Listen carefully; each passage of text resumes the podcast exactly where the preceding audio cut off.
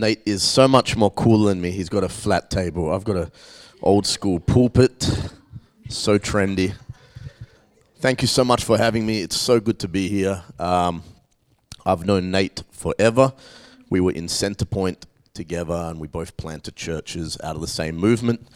Uh, Nate was my 2IC, my second in charge when I was a youth pastor, but then he got promoted above me. And so uh, he became a campus pastor, and I was stuck with the youth. No, I love doing youth. I had to be moved out involuntarily.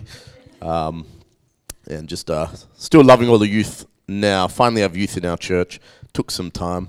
Um, just want to encourage you all. That that was such a sweet set of worship just then. It, it was the Holy Spirit was here, and it was like sweet incense going up to Him. That's that's just how I felt. And um, I've never been here before. Just uh, just in case you don't realize, I very rarely trek out. Nate's asked me so many times, and um, my wife finally was like, "You actually have to go." And I've learned a long time ago to listen to my wife when she does dare to interject, because often it is from God. Um, I'm going to jump into the word right now. Nate did something very dangerous. He, um, you all call him Nate, right? Yeah. Just so you know, I gave him that name. He used to be Nat, and I was like, you can't have the name Nat it's Nate, and people adopted it from then on. So I changed the trajectory of his life, if you if you ask me.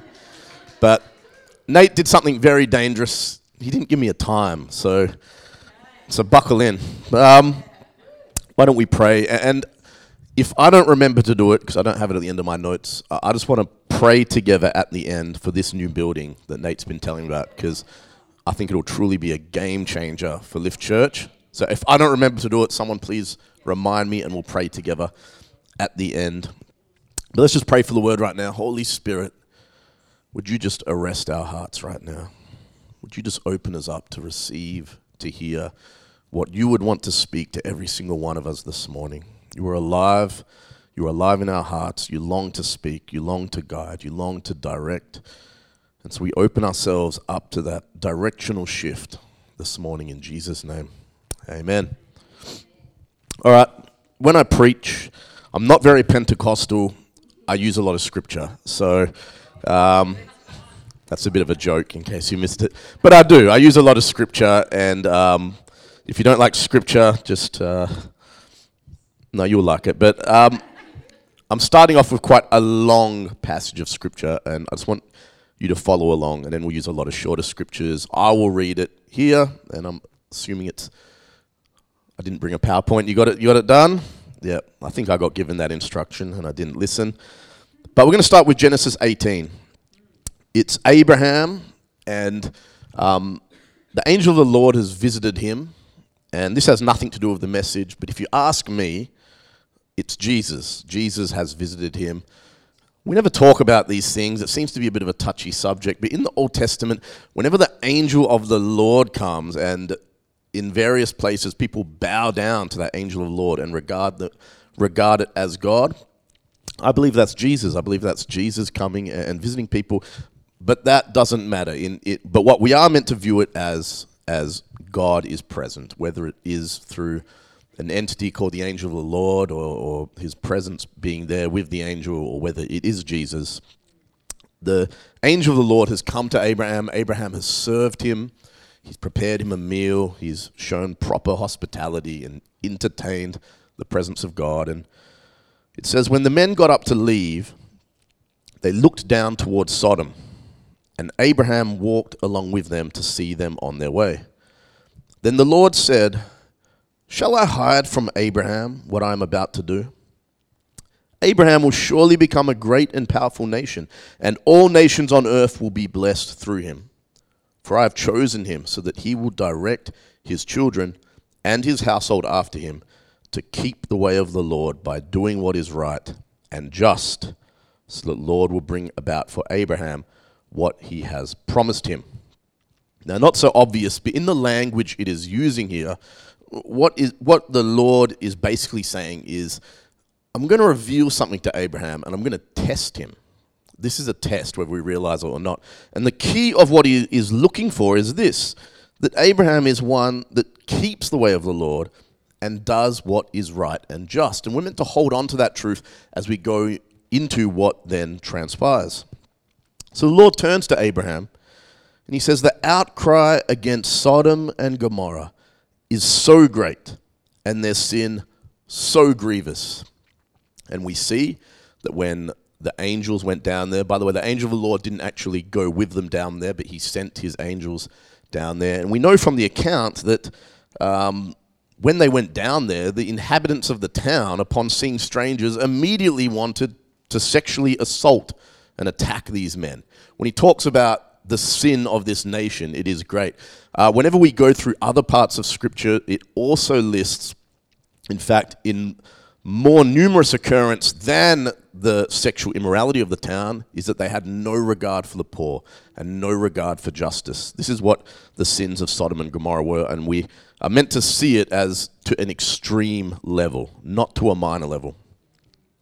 He says, I will go down and I'll see if what they have done is as bad as the outcry that has reached me. If not, I will know. So the men turned away and went towards Sodom. So the Lord sends away the other angels that he's with. But Abraham remained standing before the Lord. The Lord stays there with Abraham. Then Abraham approached him and said, Will you sweep away the righteous with the wicked? What if there are 50 righteous people in the city? Will you really sweep it away and not spare the place for the sake of the 50 righteous people in it? Far be it from you to do such a thing to kill the righteous with the wicked, treating the righteous and the wicked alike. Far be it from you, will not the judge of all the earth do right? It's kind of gutsy. It's kind of a gutsy thing to Abra- for Abraham to say in this moment. The Lord said, If I find 50 righteous people in the city of Sodom, I will spare the whole place for their sake. Then Abraham spoke up again. Now that I have been so bold as to speak to the Lord. Though I am nothing but dust and ashes, he's, he's hedging his bets here. Please don't crush me. Please don't kill me. What if the number of the righteous is five less than 50? Will you destroy the whole city for a lack of five people? If I find 45 people there, I will not destroy it. Once again, he spoke to him. What if only 40 are found there? He said, For the sake of the 40, I will not do it. Then he said, May not the Lord be angry, but let me speak.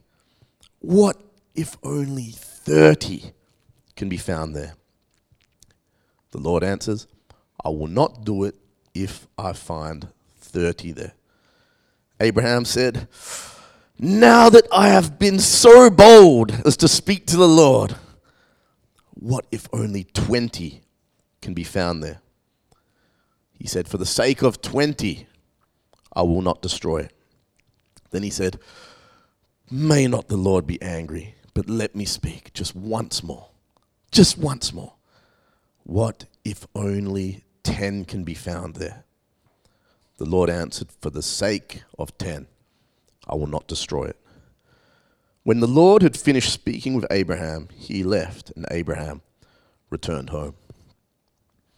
Now, the Lord has tested Abraham, and we are meant to view what Abraham did as just, as good, and right. But it's kind of crazy because if you know scripture, who knows what happens? Just in case you don't know, they destroy Sodom and Gomorrah. So, why even include this account in Scripture? Isn't this just a man dealing with something above his pay ground? I'm going to destroy a city? Surely not, God. Surely you're not going to destroy an entire city of people. And God's like, listen, listen, Abraham. This is stuff that's way above your pay grade. Stay out of this. This is God business. You, you actually don't know what's going on down there. It's heinous. It's, it's horrible. You don't know. Just no, no. This is actually included in Scripture as a major interaction between the Lord and Abraham. And his plea failed. So, why even include it in Scripture? Also, do we not think that although God went through the process of sending the investigative angels down there, that the Lord didn't know that the crime down there was really as bad? That he didn't know at this moment that he was going to destroy the city? But yet he still desired for Abraham to intercede over and over and over again in boldness to the Lord to not destroy the city, to plead against its destruction. And it's very interesting because Abraham is the father of faith through which the redemptive plan was to come through, through which all the nations of the world would be blessed. So we have Abraham interceding for the city, but it was not to be, it was destroyed. And, and I contrast this with the heart of Jonah. Jonah is sent to a city, gives the worst, gives the worst gospel message you have ever heard in your life. If you ever read Jonah, by the way, Jonah, if you didn't realize, is actually meant to be satire. I'm not sure of another book of the Bible that is meant to be satire. Jonah's meant to be satire, and it's quite comedic when you read it, understanding that aspect of it. Jonah takes six foot, six feet, six steps or something into a city you got to remember the king, the palaces, everything's in the middle of the city for protection. He takes a few steps in, spots some guy just sitting on the side, and's like, God's going to destroy the city, and walks out. He's like, There, I delivered the message, okay? I, I did it. Now, Jonah goes, sets up shop to await for the destruction. So, Jonah 4, verse 5 says, Jonah went out of the city, sat to the east of the city, and made a booth for himself there he sat under it in the shade till he could, should see what would become the city. And God comes later and pleads with Jonah because Jonah's mad that God didn't destroy the city. Should not I pity Nineveh, that great city, in which there are more than 120,000 persons who do not know their right hand from their left? Jonah's grabbing a high position, a viewing platform grabbing some popcorn, sitting down, making himself comfortable, and longing to see a city destroyed. But in this case, God doesn't destroy the city. And God rebukes him. And this, this is actually a mindset that Christians can incorrectly walk in in our generation, where we're awaiting the destruction of the city, where we're incensed and affronted on God's behalf for all that we see that is against him. And we say holy things like, Oh, come, Lord Jesus. Translation, I can't wait till you flame all these people. They are going to see who is really right. You're going to teach all those people I was arguing with on Facebook in that chat because I'm really I'm fuming now. Oh, come, Lord Jesus. We make it sound so holy. You know what I'm talking about. Translation, I can't wait till you stomp this place. I've got my platform set up that viewing platform at Kings Park. I've set up a tent. I've got the popcorn. I've got the shade. I'm on my battery. I'm on full battery on my phone. I'm just waiting to see the fire fall down on this place. God, I can't wait till you crush my enemies. I mean, your enemies. Come on, you know the mindset. Sometimes the Lord is coming. The Lord is coming soon. Oh, we're in the end days. Now, look, I'm a very rare pastor who um, I'm not going to say I don't think we're in the end days, but I've never, I don't accept it as just a fundamental truth because I realize that every generation throughout history has thought that they're in the end days. And if you know anything about history, I actually don't think there's anything that particularly evil about our generation compared to plenty of plenty of other generations that have come before them. This message isn't on end times. I'm just saying that I'm not so sure he's coming back like tomorrow, like a lot of my fellow pastors are. But often in this talk about end days, often in all this talk about, please come, Lord Jesus, we're in the end days, He's coming soon, there's this undertone of wanting to see destruction come upon this world. Wanting to see those that are against God. There's an inflamed spirit going on within those that are against God, against His ways, holding up counter positions to who God is, how, who He's called us to be, how He's called us to live, what His truth is. And There's this undertow. I've seen it. I feel it. I'm sure you have too. Where people are longing for the destruction of those viewed as God's enemies. You know, I'm reminded of Luke 9, verse 54. And it says this When the disciples, James and John, saw this, this is a Samaritan town rejecting Jesus and sending him on his way. They said, Lord, do you want us to command fire to come down from heaven and consume them?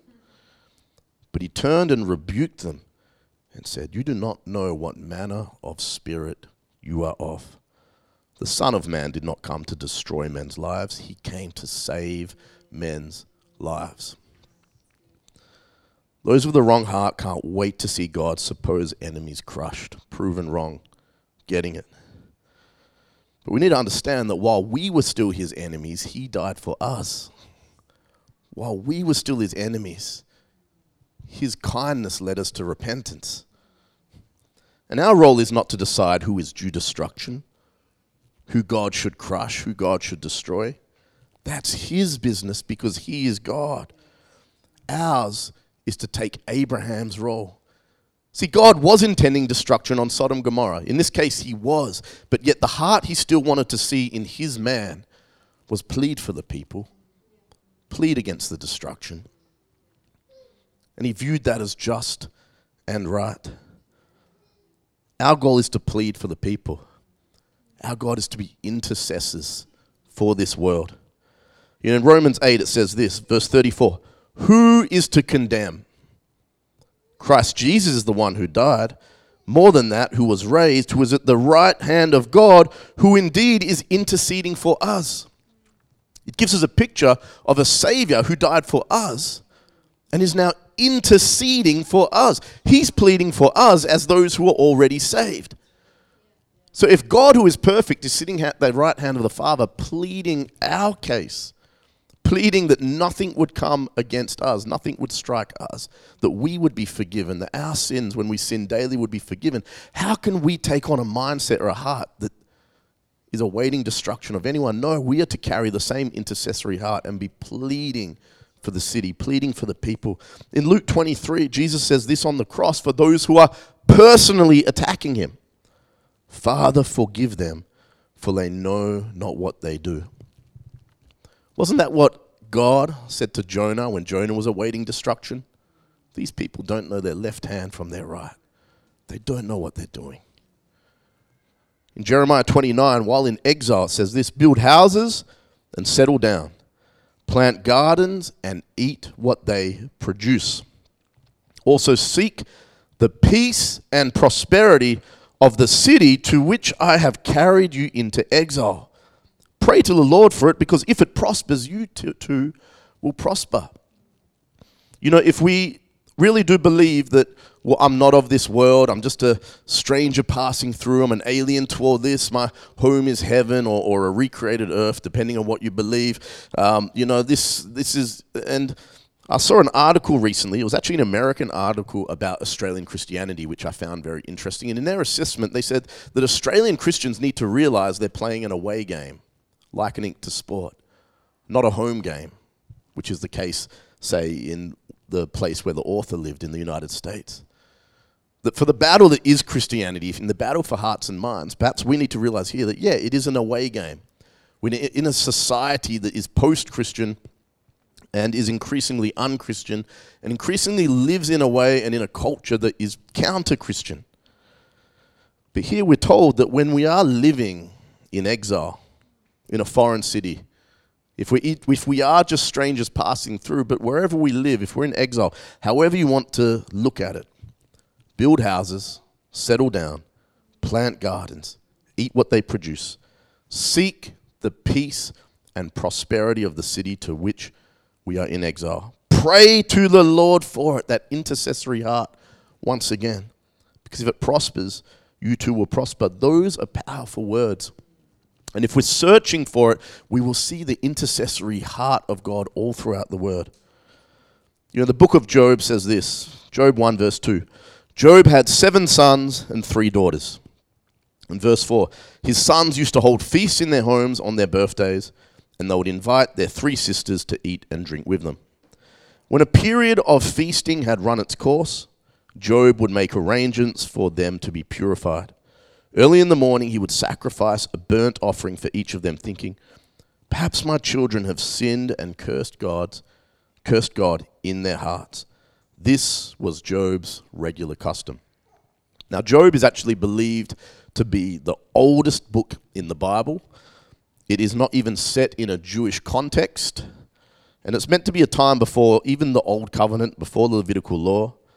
But this term burnt offering is still meant to be understood by the reader or listener. In the Old Covenant, you have five different times, types of offering. Two are mandatory and are carry, carried out by the priesthood on our behalf, the people's behalf. And that's a picture of Christ right there, that, that we can't offer this offering up for the atonement. It's the priesthood and our great high priest that does it on our behalf. But the other three are completely voluntary. They're heart offerings that are meant to be given over with free, in a, with free will, and they're not legal requirements. One of them is a offering of prosperity and blessing. And by the way, these offerings are considered separate from the tithe, which is also addressed in the same part of the Old Covenant. But one is if you feel especially blessed and prosperous, you give an offering. The second one is the fellowship and peace offering. And uh, I've always found that one interesting because Uh, there's three different ways that we can get given, but one of them is really crazy in that if you've given a really big offering to God, say you've dedicated your child to God and given them over to the temple, say you've done something and you made a massive vow to God and now you've fulfilled it, you'd think that offering would be big enough, but he asked for a peace offering so that you can prove that your heart is okay with it. I think that's crazy. So it's like you've given a massive offering, now God, I'm giving you a peace offering just to show you my heart is good, my heart is sweet you are still worth this. I'm not giving it begrudgingly. And the last one is the burnt offering for personal sin and guilt. At nowhere within the law does it say that you can offer these on behalf of other people. Now, straight away we see here in the book of Job, he's held up in his generation as being a man that is upright and blameless. And no detail is given except for this one thing about him that he gives voluntary burnt offerings, not for himself, but as an intercessory measure for his children. And I found that a powerful truth when studying it. And I have, I have three kids, and I have, even on top of my kids, a whole bunch of spiritual kids and people that I love. And what I found interesting is it didn't write this and say he had a good heart, but he really didn't understand how these burnt offerings were meant to work.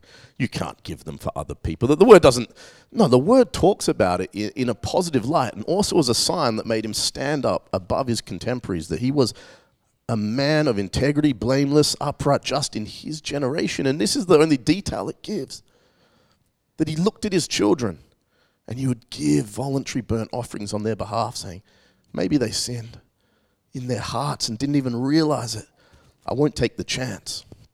I'm going to give, I'm going to generously give, I'm going to give these burnt offerings so that they would be covered. And it talks about that in a positive light. The thing I love about that is personally, I believe it means they worked. I believe that means they were accepted. I believe that means God saw them and that He was able to intercede on His children's behalf. And so Job is using this voluntary offering, a voluntary pouring out of his own resource, his own self, as an intercessory measure for his children. Again, we are seeing the intercessory heart of God in Job. God accepts our sacrifice and our worship as intercessory for others. Now, before you tar and feather me and say that sounds like blasphemy. That sounds heretical. Um, I'll explain it a bit better later. But the truth of the matter is that that's what you guys are doing this morning. When we die to ourselves and live for God, when we pre- present ourselves as a living sacrifice, there is blessing for our households, there's blessing for our kids and our children, our loved ones, but you are creating an intercessory environment that is pleading for other people. That, that's what a church is. It's a bunch of people coming in and, and pouring out of their resource, pouring out of their talent, their ability, their time of themselves. Why? So that other people can come in and know God. So that a place of peace, love, and joy, the fruitless Spirit can be so prevalent that God is seen. It was important what I said at the beginning and noteworthy when I said that during worship, I just felt like there was sweet incense in the air because you need that sort of environment. We live in a broken world, and churches should be full of broken people. But in the process of healing, what happens is our heart becomes sweet, and we walk in the fruit of the Spirit instead of the fruit of this world. And when we walk in the fruit of the Spirit, it's the fruit that people eat of that nourishes them, that points them towards God. When a tree has fruit, it doesn't consume its own fruit. Other people eat the fruit off the tree, and it makes them realize it's a good tree. That's what we're doing here. That's what the church of Jesus Christ is meant to be. We say, God, I lay my life down. God, in view of your mercy, in view of the cross, in view of what you've done for me, I present myself as a living sacrifice. You are worth the best, the fattest portions, the first fruits, the best of myself, my talent, my ability, my time. You are worth all of that. And I give myself over to the heart that you hold for this world. See, many of you are walking in an intercessory heart without realizing it. But I want you to put a name to what you're doing. You are carrying an intercessory heart for this world. You know, Deuteronomy 30 promises this choose life, choose blessings, so that you and your children may live. Live in such a way that is difficult, but the benefit flows down not just to you, but to your children, to your household. Again, parents being told to live in an intercessory way of sacrifice for their children. It's a beautiful picture. And isn't that what our Heavenly Father did for us? Our Father loved us so much that He gave His Son. He was our intercessor. He gave of Himself, He gave the best. He gave Himself willingly for us his children. So, is it any wonder that if he acted that way towards us, rather than awaiting destruction of those that we view as his enemies, he wants us to walk in an intercessory heart for our world? 2 Corinthians 5 says this, if you had any doubt. All this is from God, who through Christ reconciled us to himself and gave us the ministry of reconciliation.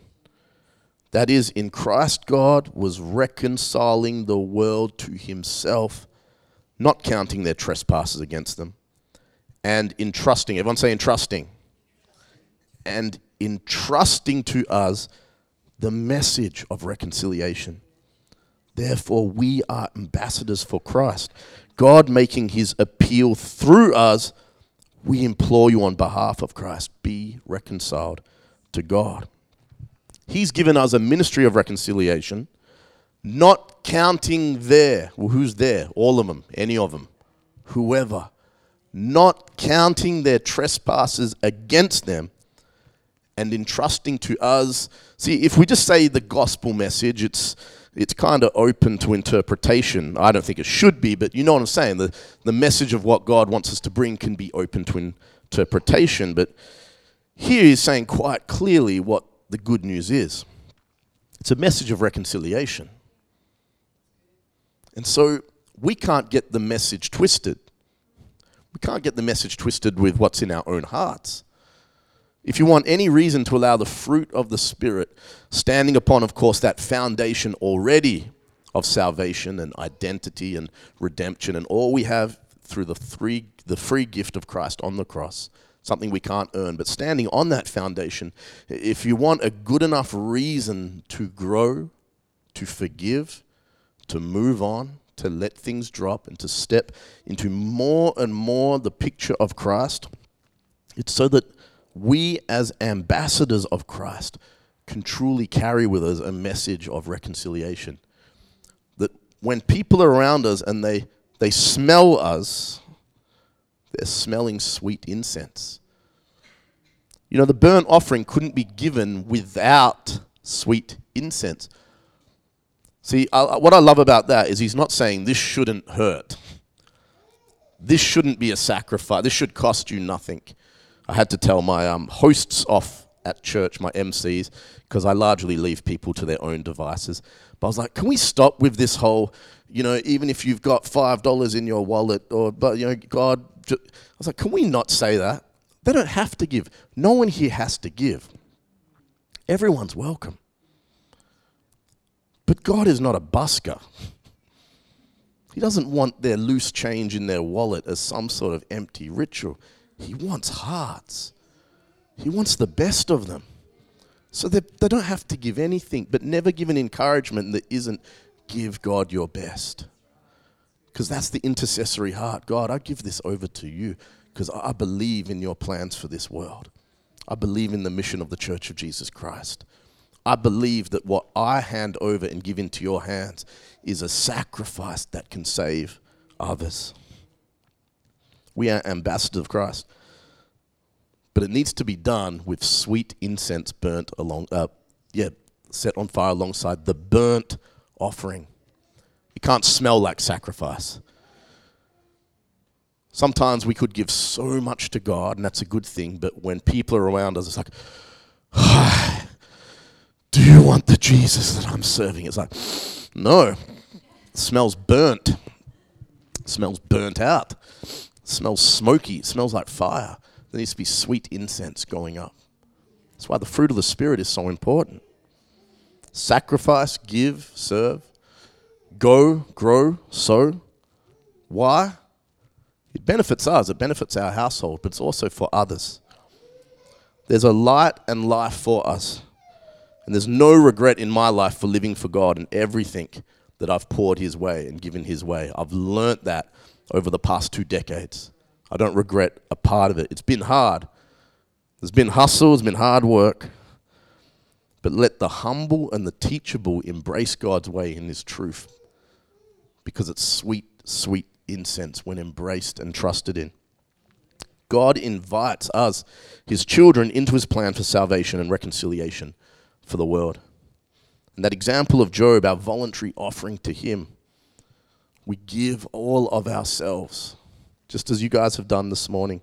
And He sees every sacrifice and He accepts it. He accepts it and He uses it to reach and bless others. Look at this beautiful young couple here with their baby, sitting there with their baby. Did you have a rough night? Had it? No? Whenever I see, I've got three young ones myself, two, four, and six. And whenever I see the back row of babies sitting there in church, I'm like, that's a sacrifice for God. I know how some of you slept last night. You guys are just lucky. You guys are blessed. Is this your first baby? Oh, don't it'll come. Everyone thinks the baby part is the hard part. No, wait for two and three. But I see, I see all the tired eyes at church. I see the yawn of the guy on the. I see all that. I see everything. I see what everyone pours out. I see all the, you know, and when I look around my church and I see what everyone's doing and what everyone's bringing to, to, to bring this beautiful tapestry together, which is the church of Jesus Christ, I'm like, wow, that's the intercessory heart of God alive within a community of Christians. That's what this is for. You know, whenever I hear some people say these words, you know, you don't need to go to church to be a Christian. It's like, what, you just worked that out? You just worked that one. That one's news to you. It's funny because they just work it out after everyone else worked it out. Then they start to teach everyone that. It's like you're not called to be a teacher. Everyone else knew this eons ago. They're here to serve God. They're here because, yeah, God is everywhere. Great. It's so great you just learnt that. What you didn't know, there were sermons on YouTube. Man, how did you just work that out? Are you new to technology? Yeah, we know. Yes, I know the worship is pristine. That's how sound recording works. You're new to that. You've what you've never been to a live performance and thought that sounds a lot different than the CD. All these things people have to say about the Church of Jesus Christ. I find it a bit heartbreaking because what they've done, what they've done is they've accepted the gift and they've lost sight of what worship is. You know, there was a son in the, in, the, in the story of what I call the prodigal sons. It's incorrectly named. It's not the prodigal son, it's the prodigal sons. There was one that walked away and came back. even came back with ill intentions and hardly a heart of repentance, but the father runs out to him and embraces him, covers him. But then back in the house, when celebrating the fattened calf, there's another prodigal son because the father has to leave the party again to chase down the heart of the one that said, How can we celebrate this guy coming in? Why is this worthy of celebration? What he had lost sight of the mission of the house. He should have been there next to his father, who would have lived at a high place, being wealthy. It's a hilly terrain, the Judean country, and the wealthy live at the top of the hill. So the father's out there looking out, waiting for even a speck of a shadow returning to the town. And that's why he runs out, beats anyone else in the village who would set out to turn him away, which was the custom as he's joined himself to foreigners. He beats them all and covers him. The son has no idea what's going on because he doesn't share the father's heart. He's away from the father. How do you know? Because he, he gives his own heart away. All these years I've been slaving for you. He had left the father's heart at the same time as the other prodigal son. He had left the house too. He was just too scared to leave. But he didn't share the father's heart, he didn't share the intercessory heart. You know, I've been preaching when um, I lose my place on my tablet, my thumb moving of its own. You know when you have a fight going on? Who's ever seen a fight, like a real life fight, and you see a fight going on? Come on, you've rushed over. Everyone joins a circle. You watch the fight. You can't help but gander at the fight. And then there's people that are even worse. They pull out their phones and they record the fight. I've done it. I've done it. They watch the destruction. Or you see this argument going down and it's kind of infuriating, just like two bogans going at it, and you're like, man, this guy's been yelling at that. Or now he's getting up. He's getting up. The other guy's getting up, and you sort of everyone sort of gathers round to watch what's about to unfold. Phones come out. Everyone's waiting to watch the destruction, and then people start, you know, especially if it's in school, fight, fight, fight, fight. See, there's a part of us that wants to watch destruction, right? It's part of our nature. But then you always get the one that runs in, and everyone's like, oh. But they run in and they stand in between they say, hey, stop. No, what are you doing? You even get the one that runs in, and there could be someone on the ground, and they throw themselves on top of them. They take the posture of one who's willing to take the blows that should have been reaching them. I think that is just a great illustration of what God has called us to do for this world. Not to tape it, not to cheer on, seeing brokenness and saying, You guys will see. You will see what brokenness brings. Just you wait. No, no, we're meant to get in the middle. We're meant to plead for the city. We're meant to plead for others. And if we're not showing the fruit of the Spirit, we're not acting in the intercessory manner because they can't see Christ, no matter what words we say. And see, carrying an intercessory heart is actually a life of sacrifice. It's a life of the best of ourselves given over to God. But it's good for the heart. Those that can walk in it walk with a sweet spirit. They don't walk in discontentedness, disgruntledness, cynicism, negativity, always finding fault. No, they walk in a childlike wonder and awe. And that's the spirit we've been called to walk in. Sometimes it takes work, but we're always to return to wonder and awe. This is what he meant when he said you, you have to approach the kingdom of God like a child. I get to be a part of this. I'm inside, I'm in the club. You want me to join? You want me to help? The Son of Man did not come to condemn the world. We always love to quote John 3:16, but we need to move on to verse 17 and 18. The Son of Man did not come to condemn the world, but to save the world. Let me ask you this. If Jesus himself, who was perfect, did not come to condemn the world, how can we as believers possibly view it as our mission to condemn the world when it wasn't his mission? And we have to be careful because this world does enough that if we're not careful, hate, bitterness, condemnation, discontentedness, disgruntledness, confusion, all of that which is the opposite of God's peace, which the Prince of Peace came to bring. Even indifference. Can I tell you, indifference is actually the true opposite of love, not hate. Hate means you got engaged and got hurt. Indifference is the fruit of hatred, it's the end point where the heart just dies. When people are attacking each other, fighting each other, there's at least some life going on there. There's indifference to what is happening to this world is the true opposite of love. Indifference. I don't care. I don't care what happens to them. They've made their choice. They chose their path. They want to live against God, then this is what happens. God called us to be bothered in peace. I can't be bothered. Well, be bothered. Be bothered for God. Be bothered that there are people that need to reconcile with Him. Be bothered that there are people who are hurting and in pain. And what happens is, you know, you know when we talk about the social media algorithm, it feeds you what you want, and our flesh longs for it. Ben Shapiro destroys dot dot dot watch Jordan Peterson destroy radical feminists. I don't know, whatever you hate, you, you, you, know, you Google something which helps you see like someone destroy that person in an argument or, or someone being shut down, all this stuff. And we get fed by the algorithm. This world, long before social media came out, had an algorithm to turn people against people. You can't reach who you hate. You can't reach who you despise. You can't reach who hates you.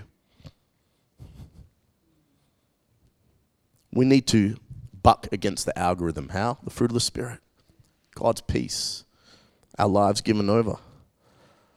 You know, I've been somewhat of a nerd all my life. I acted like I thought I was a G, but I had like a Time magazine subscription when I was 15. Like, that's how much, you know, I was in the debating club when I was in high school until I quickly got out of it because I realized you get no social credit for it. You know, that's, it was a, it was a pretty um, rough high school at the time. I was in the chess club when I was in primary school. I knew straight away in year eight, get out of the chess club. There's, there's no socially surviving that one. My point is, I, I used to read the newspaper every day as a teenager. Some of you were like, what's a newspaper? We used to get our news on paper. It was printed the day before. You were like 24 hours behind the news cycle, but it's, it's all we had. It's all we had back then. My point is this I've been following politics and culture for a long, long time. And I think many of you agree with me. we like, in my short lifetime, we are more polarized and against each other than we ever have been. Before, you didn't even care who voted differently than you. Now it almost, it almost selects your social circle. Where do you stand on this issue? well, we'll go our separate ways. We are so polarized. We are so, so polarized. We are just dividing into factions. Can I tell you, there's such an opportunity in this day and age that if we carry the Spirit of Christ, which is a spirit of reconciliation, the spirit of peace, the word said, Blessed are the peacemakers, not, not peace enjoyers. This comes back to the indifference part. Not the peaceable. Well, I have peace because I just separated myself from anyone that disturbs my peace. No, no. Blessed are the peacemakers, those that can wade in those that can go into the world. This is actually the promise of Mark that is not well understood at the end of the Gospel of Mark. You will handle serpents, you will drink poison and not be affected. That means the, toxic, the toxicity of this world, the poison of the world, the serpents of this world will not cause you to join in. We can be a Christian, we can be saved and redeemed, but we're acting just like the world because we're engaging in their hatred and indifference. This is an opportunity for the church of Jesus Christ to be above politics, to be above whatever the latest argument or viewpoint or position is. Because Christ, who died on the cross, is the highest truth that stands above all of that. What does he tell them? John, John is big on this in all three of his letters and his gospel. Love one another so they will know you're my disciples. Man, if the love can't even exist Uh, with ch- from church to church, denom- denomination to denomination, or even more so glaringly obvious within a church body. If we can't love one another, they won't see him. Love one another, and they will know you're my disciples. Do we believe that? There's an absolutely a place, I just want to take an aside, an asterisk, because I know how people work. There's absolutely a place for calling out that which is evil. We don't throw our brains out when we read the gospel, when we step into truth. We're in a day and age where we use truth against each other to batter each other, but there is such thing as parallel truths and higher truths and and sub. There's all this complexity, okay. But if we're starting to fill up with discontentedness, bitterness, twistedness, condemnation towards people, indifference, hate, rage, if we're longing to see people's destruction, even in a very subtle way, we need to be on guard against this. And perhaps if that stuff affects us, we're not called to fight on Christ's behalf any fight of morality because we're emotionally compromised. And we need to leave those fights to those that can walk in peace and can do it while smelling sweet. You know, I love this old, old song. It's beyond, before my time, before I got saved, but I heard other people sing it. And tell me if you've heard it. Be careful, little children, what you see. Be careful, little children, what you hear. Has anyone heard that one? No. Well, I'm not going to sing it because clear the pews, but it's a nursery, it's a, a kids' church song. And it goes out to us now. Be careful what you hear, careful what you see, be careful what you consume, be careful what is going in, because it may not be God's Spirit. No matter how morally righteous it may cause us to feel, be careful what you're meditating on. Be careful what you're thinking about. We can be so zealous for our God, just as Paul was when he killed other Christians, just as the Pharisees were when they couldn't see their Savior. We can be zealous for God and not carry his heart. Jesus' own disciples fell afoul of that. They risked that, wanting to call fire down on a village. Hey, hey, you don't know what spirit that is. It's not my spirit. You're walking in the wrong spirit. Peter lashing out with the sword, cutting the ear off. I think it's very interesting that his ear, the ear, cutting the ear off those that came to lay their hands and attack Jesus. He rebuked him and healed the man's ear. There are those that are struggling to come to Jesus because of what they've heard. And we can bring healing to their ear. In Genesis 4, if I could get the keys come up. In the account of Cain and Abel says this Cain kills Abel. And the Lord said, What have you done? Listen, your brother's blood cries out to me from the ground. Cain attacks Abel and kills him, and Abel's blood cries out for vengeance, cries out for justice. In Hebrews 12, it says this in verse 24 You have come to Jesus, the mediator of a new covenant and to the sprinkled blood that speaks a better word than the blood of Abel. Was Abel's blood justified? Absolutely. Did it make sense? Of course. He was attacked, he was unfairly killed, and his blood cried out for justice. His blood cried out for God to take vengeance. But Jesus' blood that was shed for us cries out a better word. His blood cries out reconciliation. His blood cries out peace. His blood cries out forgiveness. That is the new covenant. And it speaks a better word. It's a better word than simply being right, simply being correct, simply just knowing what others don't know.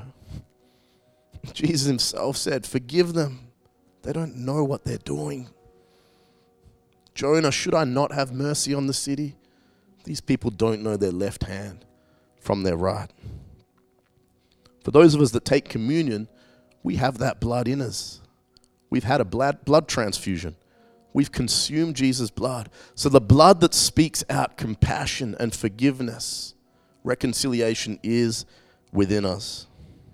We're marked with Christ's blood. It speaks a better word mercy reconciliation. And it needs to be modeled in the church of Jesus Christ first. It needs to be modeled in the lives of disciples first. Like I said, I've never seen a world in my short time so polarized. And we need to monitor, we need to take a heart check. Am I carrying the heart of reconciliation? Am I being a mediator? Those who seek the peace, those who make peace, they shall be called the children of God. They're the ones people can look at and see, I see God now.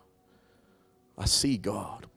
In a church environment, when we love one another and when we love our fellow believer in another denomination or church, no matter whether they believe in a pre tribulation or post tribulation rapture or whatever people decide is a reason to start discluding and attacking others over. When we love one another, they will know that we are his disciples. That's evangelism and outreach right there. If we do see sin or we see things that make us angry on behalf of God, then here is what we do about it. I don't want to just leave that. You know, I'm going to give you something. Here's what you can do. If you see sin and it affronts you, if you see that which is against God, here's what you do. 1 Peter 4, verse 8. Above all, everyone say above all.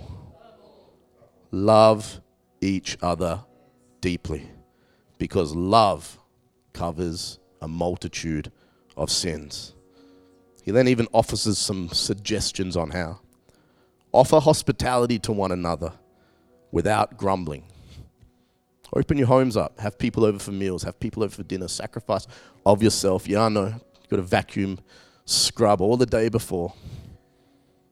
But offer hospitality. It's sacrifice. You know, having people over, sacrifice. Day cleaning before, day cleaning after. Three day affair. But that's how the early church grew. Offer hospitality to one another without grumbling. Each of you should use whatever gift you have received to serve others.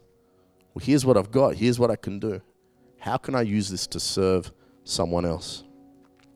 As faithful stewards of God's grace in its various forms. If anyone speaks, they should do so as one who speaks the very words of God. You know, if I'm God's representative, I better make sure that when I speak, it's the Holy Spirit speaking, that Christ is behind it.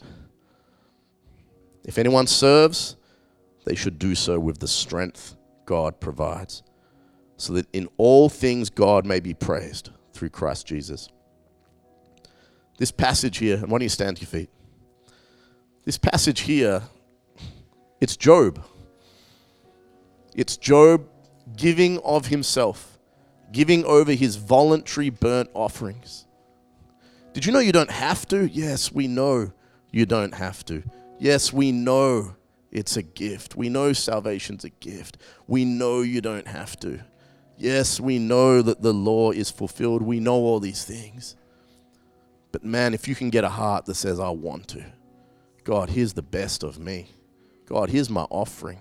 How can I contribute more? How can I give more? How can I open up more? How can I love more? Then people are reached, people are saved. It's the intercessory heart of God. Now, straight away, just because I remembered, I did good. I remembered before we just end, um, let's pray. Let's pray for this new building.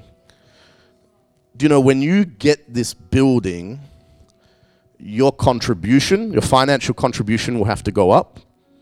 You'll have to serve harder. You'll have to give more of yourself. And that's hard. That's offering. And if you're not careful, if you don't carry the right heart, it can smell burnt. You can actually be burnt you can walk around burnt. Any believer who's attempting to serve God has the ability to get burnt and to be burnt out. God, use me. And we end up in, I feel so used. They used me. I can't believe they used me. So, what do we do? We just make sure we're carrying God's heart. And it's a good heart to carry. The heart of this world, it's horrible. I know, I've, I've had it many a time. It's absolutely horrible. It's not peace. And sometimes as believers, we settle for a lack of peace in our lives. We settle for it. God wants to bring his peace. God wants to give you peace, his shalom. He sent his disciples out. He said, If they receive you, leave your greeting, leave your shalom on that household.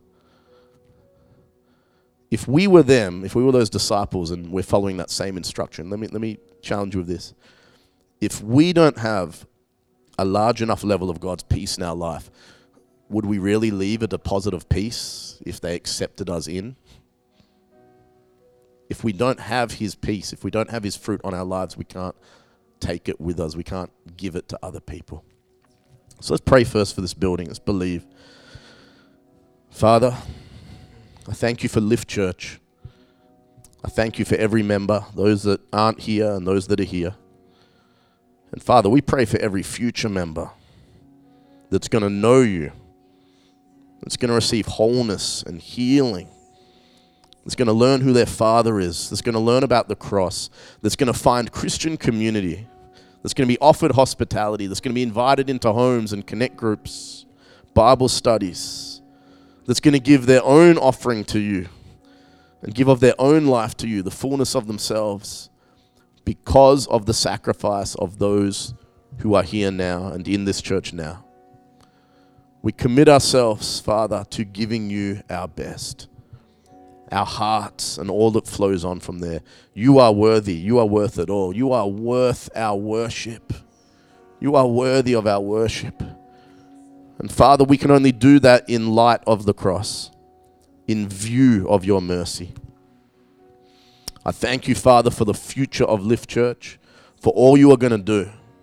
Father, for the strength to strength, the season to season of where you're going to take them, of who you're going to add to this family. Father, we thank you that big families are fun. Christmas dinners with lots of people are fun. With all the kids running around, things broken.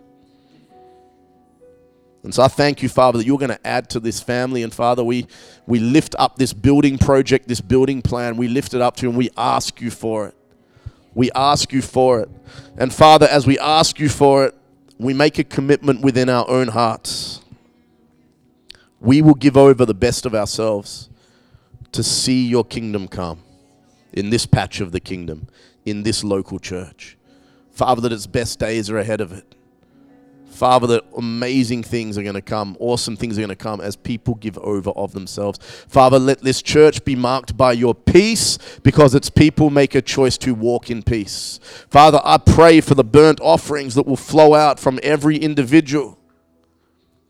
That which will be given over into your hands as an intercessory, an intercessory gift for others.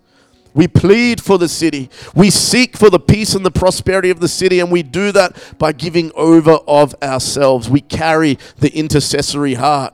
We don't condemn this world. We don't judge this world. That's your business, Father. You've called us to save this world, to reach this world with your good news. We thank you that you have chosen us to be ambassadors of reconciliation. Father, even in that, I pray for every person that needs to make steps of reconciliation within families towards other people. That, Father, as much as depends on us, as much as we are whole enough to actually do and accomplish through your strength, through your prompting, I pray for restoration of relationships. I pray for forgiveness to fall on people right now towards others. Forgiveness, Father, that, that may not be deserved, but Father, the blood that's in us speaks a better word it speaks a better word than the blood of Abel, it's the blood of Christ. Father, that people would be able to reconcile with loved ones, family members. Father, that there would not be any gripes or, or, or hates or beefs or quarrels in this church. Father, that there would be peace, there would be reconciliation. That in light of what you have done for us, everything could drop to the floor. And as we do that, as we grow in that, it's hard, it takes time, it's a journey, it's it's a week by week, revelation by revelation progress. I just thank you, Father. People will see you, people will smell the sweet incense. Father, I don't pray this because I'm saying this church is lacking that, but Father, I pray this because we want to strengthen, want to strengthen that which smells sweet. We want awareness of what may already be happening naturally. We want to give a name to it, an affirmation to it, a yes and an amen. That, that perhaps when we see others who are making a different stand for Christ, we understand that we are called to carry that same heart that Abraham carried. We plead for those that don't know you. We plead for those that are living contrary to you. Father, accept what we have, the best of what we have. Take it and accept it as a voluntary, free will, sweet smelling offering to see others come to you, others come to salvation. And I thank you that as every person does that, there's just blessing that flows into their households. Not as some kind of reward in the in the sense of no no, but because it's just the nat it's the best state. It's how you designed us to be. I thank you, Father. I thank you, Father, for such a worshipful church. Hmm. In Jesus' name. Amen. We hope you've enjoyed this week's message. Follow us on Instagram at The Lift Church or on Facebook at Lift Church Perth. That will give you all the up to date information about what's happening in the life of our church. Thanks again for listening. God bless.